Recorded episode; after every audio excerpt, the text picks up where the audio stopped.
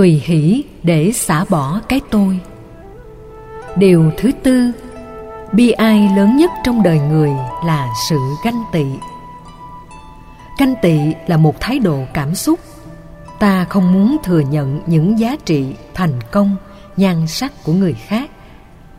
Ganh tị làm cho ta có cảm giác tức và khó chịu khi người khác có được những giá trị mà mình không có.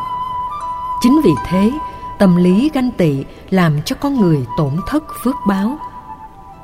Để trị liệu tâm lý này, đức phật dạy hạnh tùy hỷ công đức, dựa trên nền tảng là thái độ vui với, vui theo sự thành công, giá trị, đóng góp và những điều có lợi ích của người khác dành cho cuộc đời và tha nhân. Người có tâm ganh tị mặt méo mó, dễ bị những chứng bệnh tai biến mạch máu não tăng sông máu, rối loạn thần kinh, mất ngủ xanh xao và nhiều chứng bệnh tim mạch tỳ phổi thận. Do đó, đời sau sẽ bị hậu quả không có nhan sắc. Người nữ ganh tị càng nhiều thì càng xấu, hoặc họ vốn đang đẹp mà lại ganh tị thì cái đẹp đó không còn tồn tại nữa, nó sẽ chống tàn phai với thời gian. Người có tâm hoan hỷ đôi lúc không cần sử dụng mỹ phẩm, mà mặt vẫn tươi, vẫn sáng. Nước da vẫn bóng láng, rất đẹp. Chỉ cần sống hoan hỷ với nụ cười, niềm vui, đi đâu cũng nhìn thấy tích cực và tán dương, thì người đó sống hạnh phúc, sống tự tại, gương mặt tươi vui, xinh đẹp. Thực tập để có niềm vui, nụ cười trao tặng cho người là ta đang thực hiện hạnh tùy hỷ tùy hỷ được thể hiện qua lời khen, đánh giá tích cực. Mỗi người đều có hai phương diện tốt và xấu, tiêu cực và tích cực. Người có hạnh tùy hỷ thường đánh giá người khác ở phương diện tốt. Với cái xấu thì góp ý riêng để họ không mặc cảm, không bị đẩy vào thế chân tường. Từ đó họ cảm động mà sửa sai. Nếu phê bình chỉ trích nặng lời dầu họ có thấy mình sai, cũng chưa chắc chịu sửa chữa. Vì cái tôi đang bị thương tổn, nên họ phải kháng cự lại, bảo hộ nó bằng tinh thần tự cao, tự đại, dối trá hay ganh tị. Có hai anh em nhà nọ, người anh giỏi và đẹp trai hơn người em. Nhờ vậy được nhiều người quý mến. Còn cậu em trai như là oan trái nhiều đời mỗi khi đi đến đâu mà thấy anh mình được người ta tán dương là tức nghẹn trong lòng, về không ngủ được. Hai anh em đều là võ sĩ, người anh vừa đoạt giải quán quân. Người em thách đấu với anh để chứng tỏ rằng cậu ta hơn. Nếu như thắng được người anh, thì anh ta là đại vô địch, không cần phải trải qua vòng loại. Người anh thương em nên nói sẽ nhường lại giải quán quân cho em, không cần phải đấu. Cậu em tức lòng lộn, đòi phải đấu và thắng bằng nỗ lực của mình, chứ không cần ban tặng thành quả. Và dọa sẽ giết người anh, nếu anh vẫn không chịu đấu. Rồi cuộc đấu đó diễn ra. Người em thua, anh ta tấm tức tuổi nhục, nên tự vẫn mà chết tâm lý ganh tị làm cho ta không thừa nhận được sự thật. Quán mờ đôi mắt, chỉ thấy sự cay độc. Xem người hơn mình là kẻ thù, là đối thủ. Lẽ ra ta phải hiểu rất rõ, mình có sở trường của mình, không nhất thiết phải đi bằng lối mòn sự thành công của người khác. Ta hãy phát huy những gì ta có và trở thành quán quân trong lĩnh vực đó. Chỉ cần ta có được cơ hội đóng góp giả sử nỗ lực nhiều mà vẫn không đạt được, không thành tựu được, thì ta vẫn hài lòng thôi. Đức phật dạy, hãy tri túc, tức là biết đủ, tạo ra một trạng thái hài lòng về thành quả của mình. Sau khi mình đã nỗ lực hết phương pháp bằng những điều kiện, hoàn cảnh, bằng tất cả những gì ta đang có, thì thành quả đến là bao nhiêu đó mà thôi muốn khác hơn cũng không được. Kinh pháp hoa gọi đó là như thị quả báo, bổn mạc cứu cánh. Cái nhân như vậy, cái quả phải là như vậy. Cái duyên như vậy, cái quả phải như thế. Đầu đuôi hoàn cảnh tác động nó là như vậy thì như vậy thôi, chứ có muốn cũng không khác hơn được. Thái độ hài lòng làm ta không ganh tức với những cái ta không đạt được mà người khác đạt được, ta nên chúc mừng.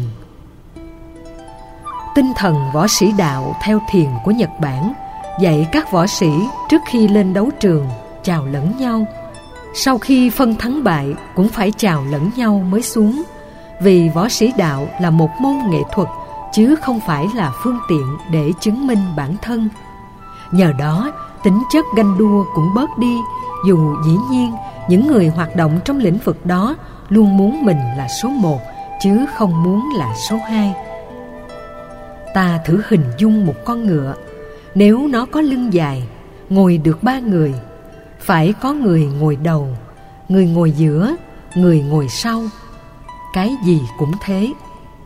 Bên trong chánh điện của một ngôi chùa, ngồi khoảng gần 80 người. Thềm bên ngoài có thể được 50 người phần còn lại có thể được 100 hay 200 người. Cũng phải có người ngồi trước, người ngồi sau, không thể tất cả cùng ngồi trước. Trong mọi thứ cũng vậy thôi. Canh tị để làm gì? Mình ngồi ở sau, mình phải tâm niệm là tôi đang cúng dường chỗ cho người ngồi trước. Tâm mình sẽ nhẹ nhàng, không khó chịu, phiền não. Để chuyển hóa tâm canh tị ta phải khởi tâm nhường cơ hội, điều kiện cho người khác. Có một cư sĩ tại gia phát tâm cung kính, hỗ trợ xây dựng chùa rất mạnh. Nếu nói về thành tích, vách tường dán không hết bằng khen. Ông này lại có tâm ganh tị, không muốn ai hơn mình, và muốn người ta phải thừa nhận công lao của mình. Cảm mến đạo lý sâu xa của nhà phật, vào lúc cuối đời sau khi chia phần tài sản và thừa tự cho con cháu, ông đi tu ở ngôi chùa mà ông thường xuyên đến cúng dường nhất. Vào trong chùa, vị sư trụ trì để cho ông ở một căn phòng khoảng chừng 6 mét vuông. Có một cái giường ván lồi lõm, không có chiếu, không có nệm như ở nhà. Vị sư trụ trì yêu cầu mỗi tuần chỉ được gặp thầy một lần và chỉ được hỏi một câu để tập chuyển hóa thói quen nói ngoài lề. Đúng một tuần, mới 6 giờ sáng, người cư sĩ gõ cửa phòng thầy trụ trì. Thầy ra mở cửa và hỏi, có chuyện gì không? Ông trả lời là, giường cứng. Rồi bỏ về phòng, mặt tái mét, giận lắm. Ta có thể hiểu rất rõ trong tâm ông nghĩ rằng tôi cúng chùa tạo công đức quá nhiều, mà ông đì tôi như thế à? Còn những người mới tu toàn được ở phòng sang. Lẽ ra tôi xứng đáng được ở phòng tốt hơn phòng họ. Đó là cái tôi của thành quả. Muốn mình phải được thừa nhận, phải được đánh giá. Các vị đạo sư có cái nhìn rất sâu sắc, tùy bệnh cho thuốc. Biết ông này có cái tôi tự đại do đó, bài học đầu tiên để tháo mở cái tôi là phải tạo nghịch cảnh như thế để cho ông đối diện với cái thiếu thốn. Sau đó, ông vỡ lẽ rằng cái tôi của mình đang bị thương tổn nên cần phải được chuyển hóa. Vì kính mến phật pháp, ông ở một tuần lễ nữa. Hôm đó, cũng mới năm giờ sáng, ông lại gõ cửa phòng thầy trụ trì. Thầy mở cửa ra hỏi có việc gì không con? Ông nói, cơm sống, rồi bỏ về. Thật ra là nhà sư thử thách, cho ông ăn cơm sống, xem ông có hoan hỉ được không. Ông nhìn thấy các chú tiểu khác ăn cơm sao ngon lành quá, mà mình ăn cơm sống thì ông giận lắm. Một tuần sau, vào lúc 4 giờ sáng, ông gõ cửa phòng thầy trụ trì thầy ra mở cửa. Chưa kịp hỏi, ông đã nói, tôi về. Như vậy, bài học đấu tranh với cái tôi thất bại. Bài thi quan trọng nhất của những người mới vào chùa tu là tháo mở cái tôi. Người có vai trò vị thế xã hội lớn thường không hiểu được điều này, vào tu không nổi. Người mới vào chùa thường được giao cho những việc như quét rác trà nhà vệ sinh, rửa chén, lặt rau, bữa củi, toàn những chuyện vặt vảnh. Họ mới so sánh. Lúc còn tại gia, tôi có gia nhân đến vài chục người. Mỗi tháng bỏ ra năm bảy triệu đồng, chuyện gì mà không xong. Bây giờ vào chùa làm những chuyện như thế, thật chẳng ra gì. Hiểu vậy là sai. Đó là một trong những cách giúp ta lột cái tôi của mình ra để cho tính chất tự đại, ganh tị, mất đi dần dần. Thông qua những việc làm đơn giản như thế ở trong các chùa, ta có cơ hội để thiết lập chánh niệm tỉnh thức, sự niệm phật nhất tâm bất loạn. Đây là những bài thực tập rất hay, phải hiểu mới thấy được diệu lý. Hơn thua so sánh đối chiếu mình với người chính là nỗi đau, nỗi buồn bi ai. Càng ganh tị nhiều chừng nào thì ta càng khổ đau chừng đó. Một phương diện khác của sự ganh tị là ghen. Nói theo ngôn ngữ của hoàng thư trong truyện kiều, ghen tuông thì cũng người ta thường tình. Các chị em phụ nữ thường áp dụng câu này như là chân lý, hoặc là biện hộ hợp pháp. Họ được quyền ghen và đánh đồng ghen bằng chữ yêu. Vì yêu nên mới ghen, không còn ghen nữa, tức là hết yêu. Hết sức sai lầm. Ta phải biết nếu ghen đúng đắn thì tạo cơ hội cho chồng hay vợ hoặc người tình quay về với mình. Nếu ghen sai lầm, ta đang giam nhốt chồng, vợ hay người yêu trong ngục tối bằng cách hành hạ cảm xúc, khiến cho cả đôi bên mất hết hạnh phúc ghen sai lầm là vô tình ta đẩy chồng về phía người tình. Cuối cùng ta cúng dường không đốt nhang cho kẻ thứ ba. Những người đàn ông đứng đắn định nghĩa chữ yêu là sự cảm thông. Gia tài mà người vợ có thể hiến tặng cho chồng là sự tin tưởng và ủng hộ tinh thần. Đó là niềm hạnh phúc lớn nhất của người đàn ông. Dĩ nhiên chúng ta cũng không nên quá lơ là đến độ có những dấu hiệu báo động mà mình vẫn dửng dưng thì rất nguy hiểm. Còn đối với những người đứng đắn hoàn toàn thì ta không nên ghen. Vì ghen như thế làm cho cả hai không hạnh phúc, dẫn đến những bế tắc trong gia đình.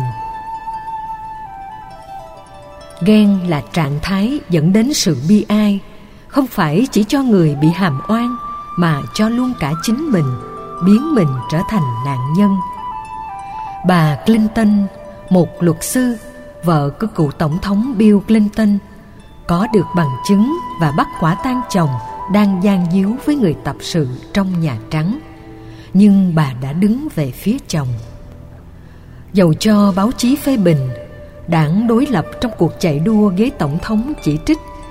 Nhờ có người vợ hiểu biết và tha thứ, ông như được tái sanh lần thứ hai.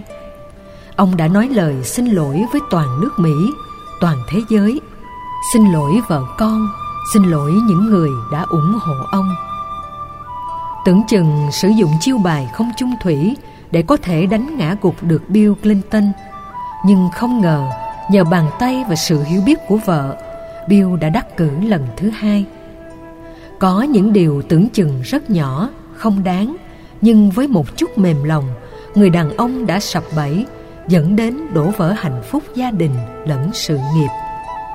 Những người vợ, nếu xác định tình thương yêu của vợ chồng vẫn còn mặn nồng, thấy được ở người đó khả năng hồi đầu và làm mới về nhân cách, thì ta nên tha thứ.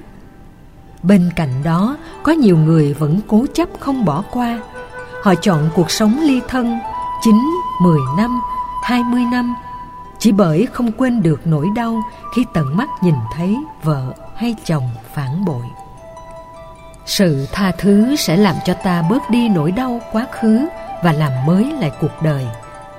Đây chính là nghệ thuật sống hiện tại lạc trú, tức là bằng lòng với những gì đang có ở hiện tại.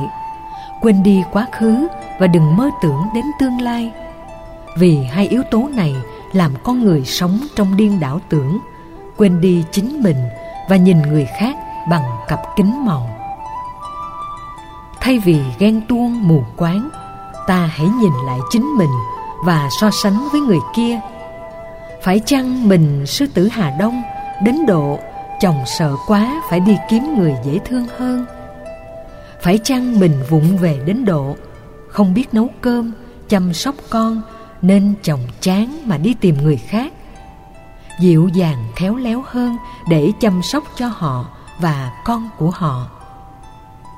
Nếu ta tìm ra nguồn gốc và khắc phục thành công những điểm yếu kém của mình về công, dung, ngôn hạnh, thì chồng sẽ quay về. Nếu ngược lại, chồng là kẻ có thói quen bướm hoa, rượu chè, cờ bạc, thì việc anh ta đến với người khác lại là một điều may nhiều người mẹ thiết lập liên minh với con, buộc chúng đứng về phía mình và phải khinh thường, bất hiếu với cha. Nỗi đau của người mẹ truyền nhiễm cho đứa con, rồi cấm chúng không được gặp cha, khiến chúng trở thành đứa con bất hiếu là điều không nên. Nếu chồng hay vợ cũ muốn thăm con mỗi tuần, ta cứ tạo điều kiện cho lòng hiếu thảo của con được thể hiện trọn vẹn vậy nên ta chuyển tâm lý tị hiềm, ghen tuông, thành tinh thần thông thoáng, buông xả, không chất chứa nỗi đau trong lòng. Làm được như vậy, ta mới giải phóng được sự bi ai, buồn khổ, đau sầu, ưu phiền não, vân vân.